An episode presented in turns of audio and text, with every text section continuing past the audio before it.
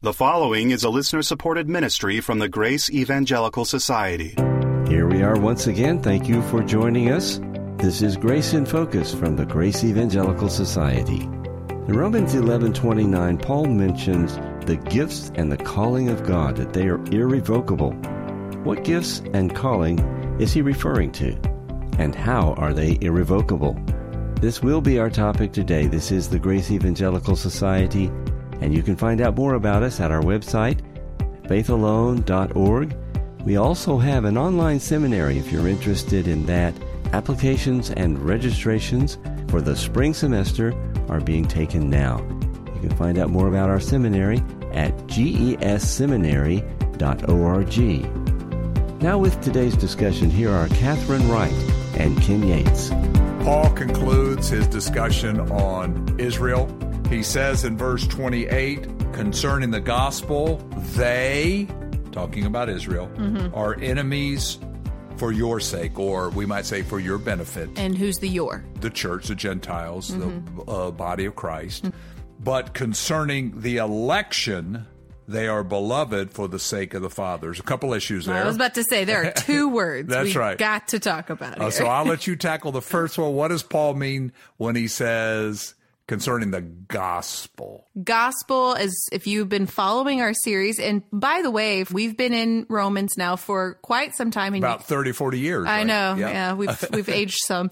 And if you want to hear the rest of these episodes, please go back, you know, check out faithalone.org. You can listen to all of our podcasts for free there. But we have argued that the word gospel in Romans is not just the message of eternal life by faith alone, but it is the good news of deliverance from the consequences of sin and God's wrath in particular. So we would say it includes the power to live godly. Here and now. Right. Correct. Right. Yeah. The word gospel means good news. We hear that all the time, but you know, sometimes we tend to, myself included, he, see that word and we define it as the saving message, but it's it's more than that in the Bible. It refers to many things, and certainly in the book of Romans, and certainly in the book of Romans. So in this case, we've argued that gospel is not just the message of going to heaven, but it is about the good news that we have the power of the Spirit to live righteously. That's part of it, as we've argued um, that has now been offered to Gentile believers in and, the body of Christ. And the nation of Israel as a whole, mm-hmm. obviously not all, because there was a remnant who believed, as a whole, right. they had rejected all of that.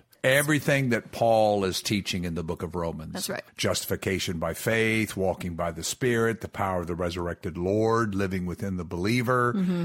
the privilege of calling upon him as the resurrected Lord. They have rejected all of that good news. And can I just add, obviously, this is talking about something more or not the saving message because he's saying this is something that has been brought about because of the rejection of the Israelites. Well, that would mean that salvation wasn't available to the Gentiles. Salvation then. from hell. Right. Salvation from hell wasn't available to the Gentiles in the Old Testament, which we know that's not the case. We know Gentiles could be saved, which has also been part of our conversation. So this is something, what would we say, new? In addition. In addition. Yeah, there you go. Mm-hmm.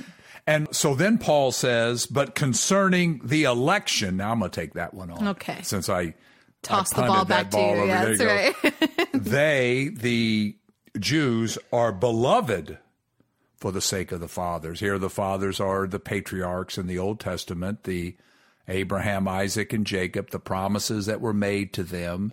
They are elect. Mm.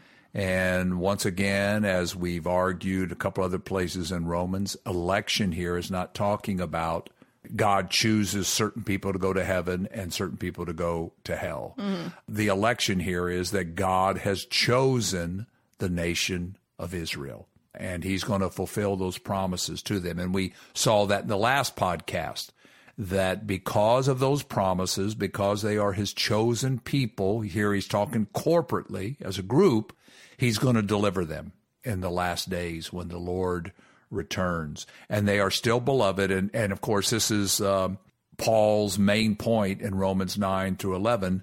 God has not abandoned his people, he's not rejected them. Uh, they are enemies right now, but the day is coming because they are chosen by God and uh, he's going to fulfill those promises to them. So we've talked about the gospel, and then we talked about election that God has chosen the nation of Israel. And then verse 29 is a verse that is often ripped out. oh, How, how do they say that? Ripped, screaming out of context. Just- Taken out, cherry picked, right? yeah, just ripped out, and the verse is screaming. The little cartoon with the little voice, you know, he's like, "Don't take me out of this context." Yeah. For the gifts and the calling of God are irrevocable. Hmm. These gifts that He's given Israel, Paul has discussed those earlier. All the things that God has given the nation, Right. and He has called them to be His people. When God calls something, and when He gives a gift, it is irrevocable. Now, go Well, ahead. I was just going to say, I think this is an example of you need to ask what gifts, right? what are the gifts that are being addressed in this context? Because typically this verse is going to be used as it as we're talking about spiritual gifts given to the church, but contextually that makes no sense. Right. Yeah. Paul's not talking about the spiritual gifts here. The uh, spiritual gifts are for the church, as you say in 1 Corinthians 12, 13, and 14.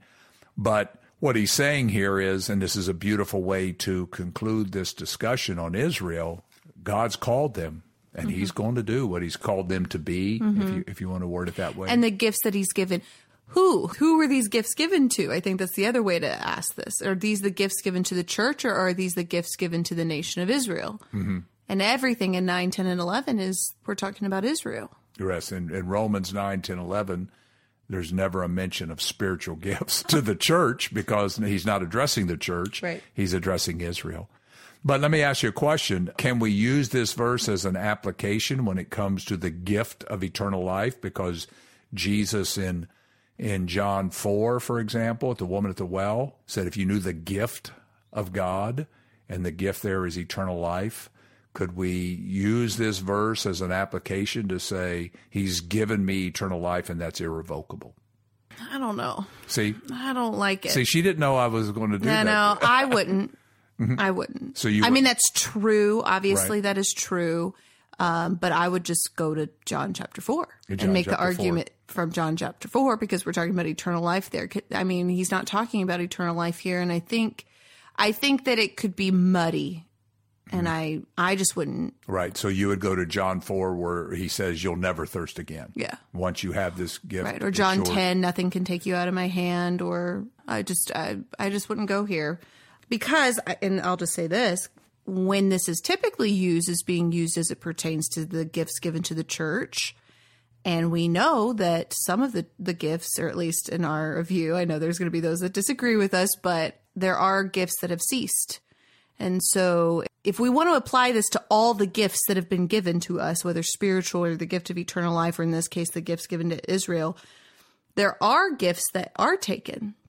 But he's talking about the promises and the gifts that have been given to Israel. Those are irrevocable. Obviously, the gift of eternal life will not be taken back, but there are the spiritual gifts, like the gift of, a, of being apostle. Or the gift of being a prophet. Right. Those no longer exist. So you can't apply that principle to every gift of the New Testament, period. Right. So, yes, it's applicable to the gift of eternal life, but not to the spiritual gift. So, therefore, it's a little bit of a wishy washy That's a good application. answer. That's a good my answer. opinion, right. but- Uh, Okay. and then as Paul concludes this section of Romans 9, 10, and 11 on Israel and her future, he ends with a doxology. And the word doxology means a word of praise. He breaks out in a a song of praise, mm-hmm. if you will. I'm not sure if he would actually sing this as he was dictating it to his secretary, but he says we we skipped over a couple verses. What he has said is that because of Israel's disobedience, because of their rejection of the good news, this has caused God to send out this good news to us, to the church, to Gentiles being a part of the body of Christ. And of course, this is not something that was in the Old Testament. And who could have seen something like that? And so Paul breaks out in this praise. And I'm just going to go ahead and, and read these verses. Oh, the depth of the riches, both of the wisdom and knowledge of God. How unsearchable are his judgments and his ways past finding out. For who has known the mind of the Lord, or who has become his counselor, or who has first given to him, and it shall be repaid to him? For of him and through him and to him are all things, to whom be glory forever. Amen. When he says in verse 34, For who has known the mind of God, or who has become his counselor? As Paul looks back and sees what God has done. Again, this was not in the revealed in the Old Testament, the glories of the church that Paul has uh, spent the first eight chapters of this book talking about and what's been given to us as believers in Jesus Christ. He says, Who could have known this? Who could have seen that even in what seemed like a tragedy when you read the Gospels, Matthew, Mark, and Luke, of what they did to the Lord and they that God's chosen elect people have rejected him. But look what God has done with that. He's brought in this body of Christ, the bride of Christ, who's going to reign with him, and that's the way they're going to be forever. And it's like Paul says, Who could have said to God, Hey, have you ever thought about this? I have an uh, idea. yeah, I've got an maybe idea. Maybe you've never thought of it. Yeah, maybe maybe you've never thought of that. I think that's in simple English what he means when he says, "Who could have been his counselor?"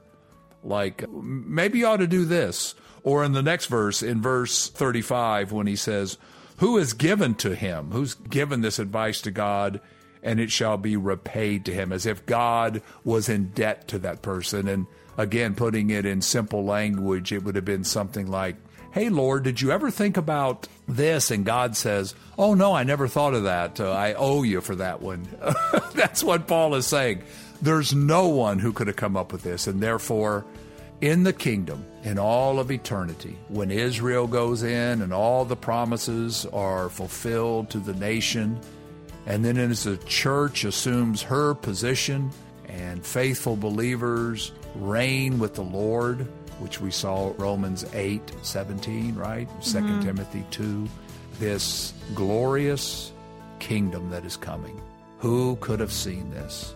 No one.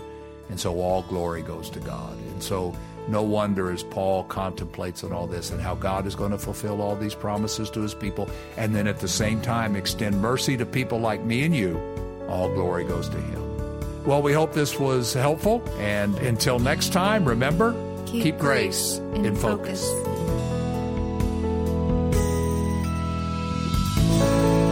You be interested in some free ebooks on topics you hear on this program? Well, if you are, you need to come visit us at faithalone.org. That's faithalone.org. We are so thankful for our financial partners who keep us on the air. Every gift is tax deductible and very much appreciated. If you'd like to find out how you can give, go to faithalone.org. On the next episode, we look at a familiar verse and a great verse in Romans, Romans 12:1. The mercies of God and a living sacrifice. Join us, and until then, let's keep grace in focus. The proceeding has been a listener supported ministry from the Grace Evangelical Society.